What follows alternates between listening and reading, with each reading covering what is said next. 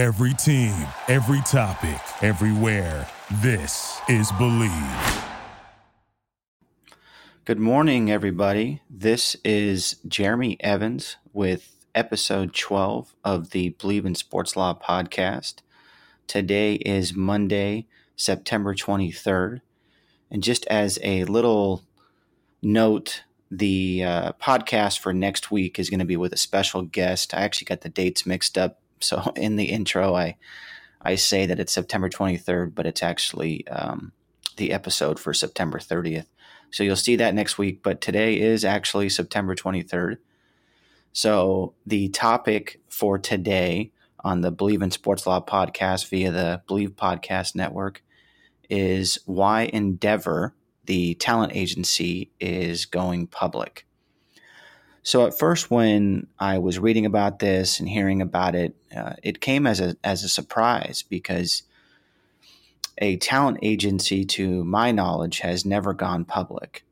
generally, they're private companies, and I think, frankly, until more recently, I don't think that there was a thought that a talent agency in the entertainment or even in the sports space could reach a level of market capitalization meaning you know the value of the company according to its stock, could ever even reach the level of uh, of what a public company would sort of look at in terms of you know what would make it valuable or make it a good reason to go public based on the company's value. But of course, Endeavor has completely changed that, as as has uh, CAA, uh, the Creative Artist Artist Agency, so, Endeavor, as you may or may not know, is a very large, very valuable company that deals in the entertainment media sports space. And they own a ton of companies. So, again, you may know them as Endeavor, but they were also, uh, at least previously, and they ended up purchasing uh, the following companies uh, William Morris, which is, of course, one of the first, if not the first, uh, talent agency. And then, of course, they have Endeavor Content. They own the Miss Universe uh, pageant and programming and distribution. They also own the Ultimate Fighting Championship, also known as UFC. And they own a, a few other companies, which we'll get into a little bit later. But ultimately, uh, they have a lot of backing and um, and a lot of investments. And it's a company that you know initially started out as a talent agency, and it really started from talent agents that started with William Morris and with the Creative Artist Artist Agency, but then eventually left uh, their employ and started a uh, new company. Um, Endeavor, which eventually went back and purchased William Morris and uh, a few other companies, which we've talked about and which we'll get into a little bit later. It's uh, there's a great story on Endeavor, uh, well, on the Creative Arts Agency, but uh, Endeavor is definitely talked about uh, in that book. It's called Powerhouse by an author named James Andrew Miller. Terrific read. It's a long book, about 600, 700 pages long, but definitely a good read about Michael Ovitz and uh, the sort of development of uh, the Hollywood talent agencies and sort of where that where that is today. So ultimately, Endeavor is in a, a very interesting place pursuing uh, this initial public offering. And just as a little background, um, an IPO or initial public offering is where a company seeks investors to put money into the company by purchasing stock the investors then become stockholders and owners of that company. Now, depending on the amount that they purchase and the type of stock held by the stockholder, common stock, preferred stock, whatever it may be, the person can become uh, very influential, make a significant return on their investment, assuming the uh, company performs well.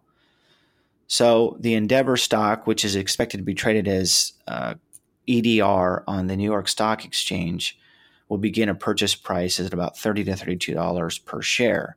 Now, with that in mind, uh, plus the amount of shares that they're going to be selling, uh, according to the Hollywood Reporter, the company reported, uh, Endeavor reported $551 million in earnings before interest, tax, uh, depreciation, and amortization last year, so in 2018. And then for the six months ended since June 30th, Endeavor's posted revenue of 2.1 billion, up from 1.5 billion in the same period uh, from last year. So those two factors, the amount per share at 30, 30, 30 to 32 dollars, the amount of earnings that were coming in, uh, and the revenue uh, that was reported, the company Endeavor is expected to reach a market capitalization of $8 billion, a significant figure for a talent agency. So, why is Endeavor pursuing this path towards an IPO? Well, the first reason is Endeavor is really no longer just an agency. In addition to the companies that we talked about previously, Endeavor also owns IMG, which is a significant player in the college sports space. There is a terrific book by Mark McCormack on IMG, who uh, is the founder of IMG and then eventually Endeavor purchased that company. But uh, the book is uh, What They Don't Teach You at Harvard Business School. That's the title of it. Terrific book, all about how McCormack started his agency by signing uh, Gary Player, Jack Nicklaus, and Arnold Palmer at separate periods um, in golf, and then eventually started his company. And I think one of his players, one of the classic stories, was that he signed, I think it was Arnold Palmer, uh, to a contract on a napkin. So kind of a cool story. So that alone, that purchase alone, IMG is huge. And actually, there was a period of time where Endeavor was known as there was first there was WME, which was William Morris Endeavor, and then eventually just became Endeavor. And then there was a period of time where it was WME slash IMG. So uh, it's of course now just Endeavor, which makes sense for branding purposes, I think. Endeavor also owns the Professional Bull Riders um, Championship and uh, League, so to speak, also known as PBR. They also own Zuffa. They own another company in a joint deal with Turner Broadcasting for esports called E League. They also own uh, with some other partners, Euro League Basketball. They also own another company called Bloom. And they also have investments and partnerships from maybe one of the largest companies in the world, Tencent, out of China, and SoftBank and Fidelity Investments. So Endeavor is a serious player in the entertainment media sports space, and uh, they have a lot of backing, a lot of investments. They also own and purchased, I think in 2000, uh, early was either, I think it was earlier this year or last year in 2018, a digital video technology company called NeuLion.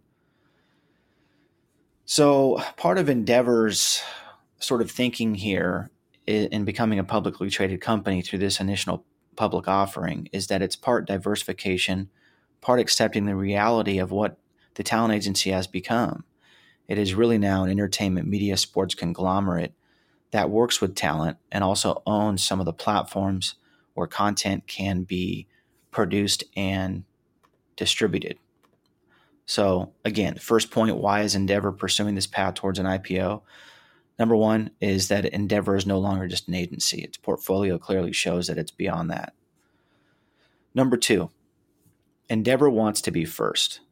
So, a competitor, as we mentioned earlier, to Endeavor is CAA also a very valuable company, very well recognized. And although CAA has also obtained outside investments and has uh, diversified its, its asset portfolio, it's not as diverse as Endeavor's.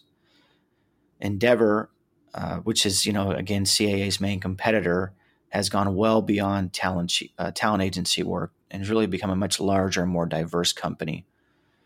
Now, uh, CAA has mostly stuck to talent agency work, and that seems to be its uh, its uh, sort of mo and where it wants to go with that.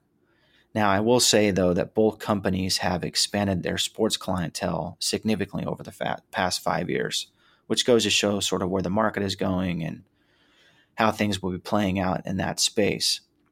Now, interestingly, as the actor uh, Jeremy Irons, famous uh, British actor said in the movie Margin Call from 2001, about the 2008 uh, housing crisis based on loose mortgages. He said that, quote, there are three ways to make a living in this business be first, be smarter, or cheat, end quote. So Irons goes on to explain at this board meeting in the movie that although he believes that many in the boardroom are smart, he doesn't cheat. And so it's just a lot easier to be first. So Endeavor is really following that line of thinking. They want to be first. They want to be the first to the proverbial punch. They want to beat CAA. Uh, in in the case that CAA may be thinking about going public, there's not been any sort of uh, talk about that. But again, if you want to beat your competitors, be first.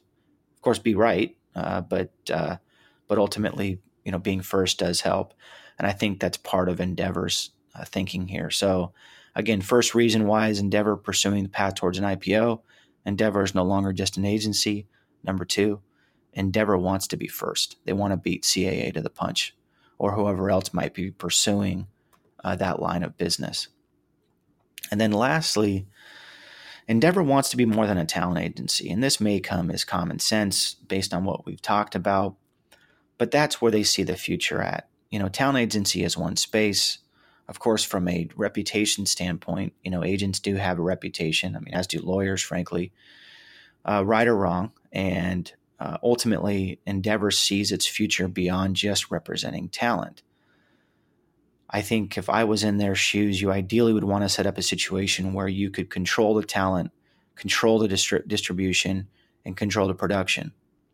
That means that you can control cost, you can control theatrical windows, and ultimately uh, become essentially the studios of old uh, Endeavor really wants to push and influence its way beyond the space of talent representation.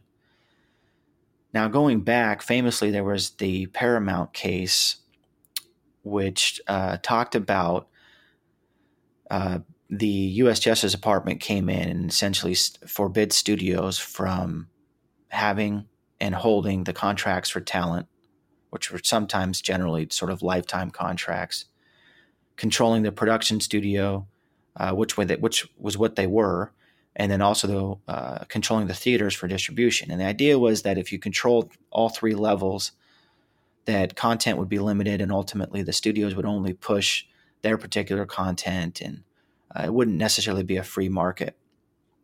And uh, there were some definitely some strong arguments to to sort of claim that, and some facts going to that.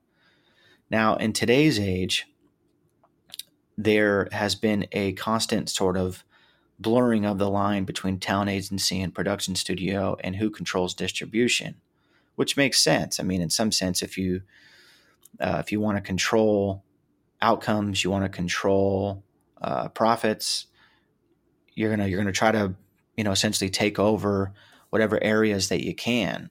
Now, of course, you have to sort of do that within the lines, the legal line, so to speak, of of what's allowable and the Paramount case really set out the Paramount decree that uh, you could not own, you know, multiple areas of production and distribution and and uh, talent. Now, of course, as as we've sort of seen over the last few years, this this line has been blurred, and frankly, Endeavor is not the the biggest culprit of this. You know, I, think they're doing what they see the space doing, and I think ultimately you look at the power streamers like Netflix and Amazon with Hulu and Disney Plus and Apple Plus and HBO Max and the uh, blurring of technology in Hollywood and uh, what's going on there and Silicon Beach and everything else. And it really comes down to industry and control. And of course, I know that Justice Department has reported that uh, they are doing some investigation into some of those tech companies like Facebook and uh, that sort of blur the lines between technology and privacy and everything else. But there just seems to be a constant sort of push towards more control and more influence in the industry. So, you know, sort of looking at a historical perspective, uh, some may say that the golden age of Hollywood was when the studios had more control, others not so much. And of course, many sort of areas in American history have sort of followed this path. I mean, sports has done the same thing, you know, in terms of uh, unions and players' associations pushing for more control from the owners and, you know, vice versa. Now, that all being said, you know, ultimately Endeavor is going to have its payday, and uh, its sights are on progression, not only to be growing in Hollywood, but beyond. So, why, to recap, is Endeavor pursuing an IPO, initial public offering? It again comes down to Endeavor is no longer just an agency. It clearly its portfolio is more diverse than just representing talent. Two, Endeavor wants to be first. It wants to beat everybody else to the punch, specifically CAA. Although there's no uh, current evidence to that CAA is going to be pursuing that, which in some sense goes to show you how far Endeavor has come and where they are today. And then lastly, Endeavor wants to be more than just a talent agency. Uh, they really would like to see themselves more as a studio and somebody that can both have talent and also control distribution and production. And I think that's clearly shown by some of the companies it owns and the investments that it's seeking. So, this is uh, this week's podcast. Again, today is Monday, September 23rd. I'm Jeremy Evans, your host on the episode 12 for Bleav in Sports Law via the Bleav Podcast Network. Hope you've enjoyed the show and hope you have a great week. Thank you so much for listening today. Thank you for listening to Bleav. You can show support to your host by subscribing to the show and giving us a five star rating on your preferred platform. Check us out at Bleav.com and search for B L E A V on YouTube.